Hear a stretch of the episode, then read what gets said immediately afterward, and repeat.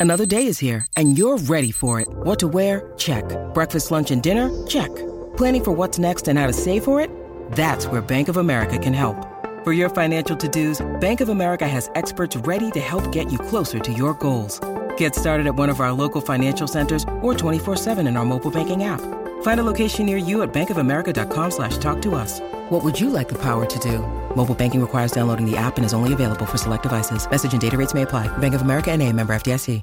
Hello, everybody. Welcome to episode 191 of Optimal Living Advice, the podcast where we take any questions you might have about the many struggles of life and get them answered for you here on the show.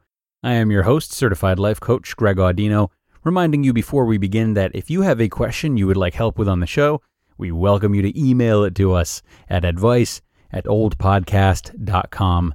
So glad to have you all here today for an episode that is pretty practical all around, uh, I would say.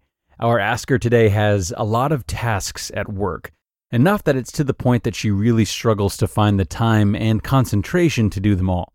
What a great worker she must be to come to us with a desire to fix this. So, let's see if we can come to some conclusions about time management and just sharpening workplace performance in general. Here's her question I'm a high ranking manager for Costco. I deal with many crazy, hectic situations daily. I'd say I have a hard time staying on task and completing projects. I often get thrown many things at once. Time is something I never have enough of.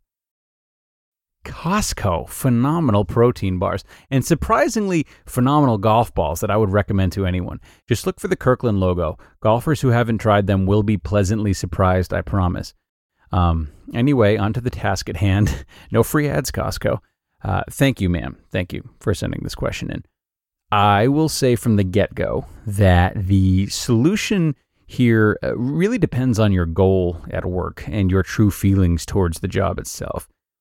I'm going to answer today under the assumption that you feel a sense of passion at work and care about Costco's mission and your job there, uh, or at the very least, that you have a desire to perform your job well in advance.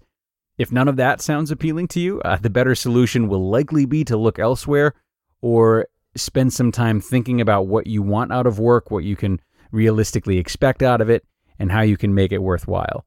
Um, if that sounds like you, listening to episode 106 of OLA might be of use too. But for now, let's let's just break down some ways to generate more time for yourself in the workplace. Now, certainly as a high ranking manager, you are bound to have a lot of tasks and thus a lot of your time taken up. So, to me, the logical place to start is to really reflect on all the wasted time and cut it down appropriately. Think about even the tiniest, tiniest wastes of time throughout your day and add to your job the new and very important task of finding ways around these things. Needless to say, you will be able to answer this infinitely better than I will. Uh, but here are some thoughts of mine to get you going a little bit. I think start automating stuff, number one.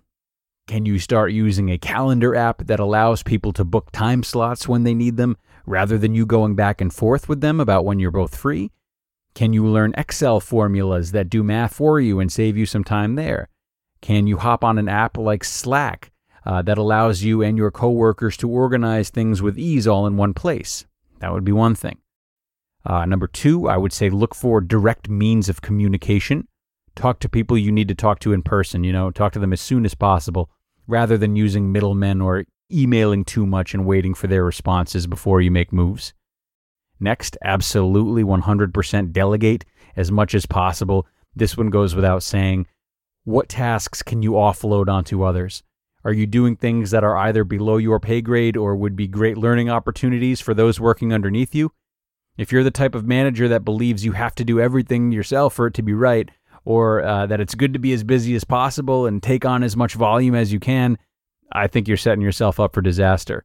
Delegation helps everyone focus on what they should be focusing on, and it helps everyone be more in tune with their specific roles. And it evenly distributes any and all stress, which is important. Uh, and again, at the core of, of these ideas that I just rattled off and any others that you come up with is really it's trimming the fat from your schedule. You should always be asking yourself what is most important, what is a priority and what's a big priority. What has the worst consequences if I don't get it done ASAP? What do I get the biggest return on by completing right now? It may not seem like there's differentiation, but there really is. Focus a lot on what's truly most urgent. Get it done first and save the minor or just important longer term stuff for afterwards. Now, prioritizing time, it may be hard for you to do, either because it all seems so important or because you just don't have the authority to make these big calls.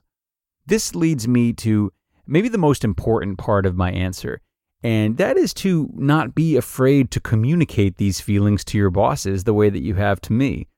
As long as you present this in a way that is professional and out of concern for the efficiency of the company, it will not come off as weak or ill mannered. Rather, it's the best thing you can do for yourself and again, the company at large. To have a desire to work together and be practical is what any good boss would want from any employee. And if they don't want that, they are not worth working for. Your bosses realize that you're under a lot of pressure and are pressed for time. Okay? This isn't a surprise to them. They know Costco and they know what a madhouse it can be. These things are expected. While they care about you getting these things done, they still know any manager is going to be short of time. It is what lies between the cracks, however, and what is of equal or more importance is how you handle this. Are you putting your head down and not being social in an effort to really focus? Or are you still volunteering to help others? Are you waiting for the word on what to do? Or are you anticipating and doing things before you're asked? Are you going through the motions? Or are you still brainstorming creative ideas? Have you been working the same way since you started there? Or are you honing your work performance to make you a more unique and irreplaceable worker? Is your learning stagnant? Or are you making the effort to research like you maybe did when you were new? It would benefit both you and your bosses for you to be engaged like this rather than busy. And there's a difference. Engaged is someone who is looking for ways to make progress, not someone who just wants to stay above water. That's what upper management does, right? They constantly look for ways to get the less necessary stuff off their plate so they can focus on the bigger picture and maybe squeeze in some extra golf with those Unreal Kirkland golf balls. So, do yourself a favor and do your career a favor by looking for ways to streamline your time and making that process priority number one. And work with others to do this. It helps everyone and it creates a new mindset of getting ahead and being efficient and ultimately being revitalized about work in general, which is what you want. Thanks so much to the asker today, and I really hope these tips helped you out. Though I can't reiterate enough that these kinds of strategies are not going to resolve general job dissatisfaction. So if you have an underlying hatred for your job, or perhaps problems with focus and time management in life in general, those types of things should really be addressed first. But in the meantime, I do wish you luck with cleaning up your workload and hope that everyone that listened today is focused a bit more now on quality over quantity. We are done though, folks. It's time to wrap up. Thank you so much for joining in this lighthearted, efficient episode. Sometimes OLA is dark and heavy, other times it's more streamlined, like today. It's whatever you guys need, and that is fine by me.